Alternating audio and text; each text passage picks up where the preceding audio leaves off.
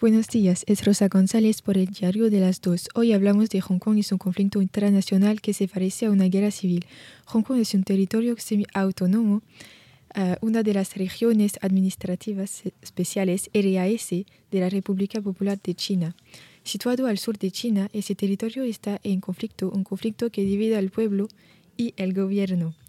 El gobierno chino quiere avanzar la fecha del paso de Hong Kong de territorio semi-autónomo a territorio de China mientras que normalmente debería llegar en 2047.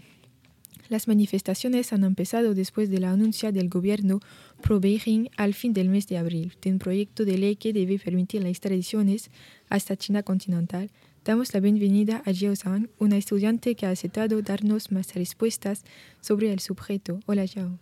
Hola, Rosa González. ¿Por qué razones hacéis estas manifestaciones? Primeramente, denunciamos la politización de la justicia china y tenemos miedo a las utilizaciones políticas de extradiciones de Beijing.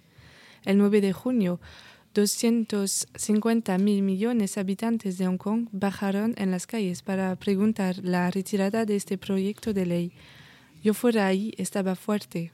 ¿Y qué resultaba? La jefe del Ejecutivo, Carrie Lam, ha anunciado que el proyecto estaba suspendido. Al medio, de, al medio de agosto había un sit-in dentro del aeropuerto de Hong Kong con más de 5.000 manifestantes. ¿Para qué? Para que la Carilam dimita. Obviamente las vuelas fueron anuladas, particularmente debido a los enfrentamientos con la policía. El empiezo de la violencia, ¿no? El empiezo del empiezo, para estar exacto. El 15 de, de agosto, China salió su ejército a las fronteras de Hong Kong. Sí, y amenazaban de intervenir lo divertido es que, siguiendo esto, el presidente Trump llamaba a Beijing a actuar con humanidad. A continuación, siguen las manifestaciones a pesar de las violencias y amenazadas. ¿Temes tú una guerra? Que sí, al principio no fuera tanto, pero hoy es difícil. Y por eso que mi familia uh, y yo dejaban Hong Kong para que no vivimos este conflicto así. Tengo una pequeña hermana que solo tiene ocho años y no queríamos que fuera traumatizada. Sí, normal. Entonces, el 4 de septiembre, la retirada del proyecto fue proclamada. Pero manifestaciones siguen. La señora Lam debe partir. El 1 de octubre hay los primeros heridos por balas vivas durante un enfrentamiento. Y desafortunadamente no son los últimos.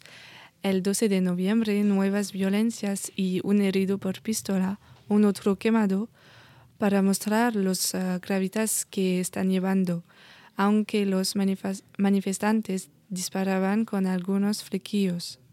Entre el 5 de octubre y ese 12 de noviembre, sus tiendas, escuelas y las carreteras importantes son cerradas. Alegremente hemos quitado el país cuando lo podíamos todavía, pero los otros hay, uh, por los otros hay gente que se pone disponible para alojarles.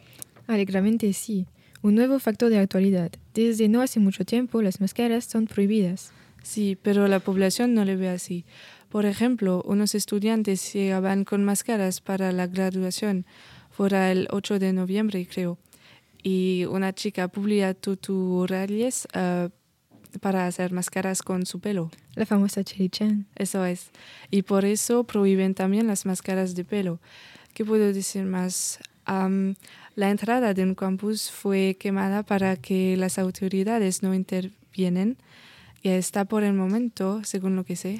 Vale, muchas gracias, Yao. Te deseo mucha valor a tú y a tu familia. Gracias por tu testimonio. Le agradezco. El diario de las dos es terminado. Enseguida el ojo crítico con Juan Carlos Morales, pero antes efecto pasillo con No importa que llueva.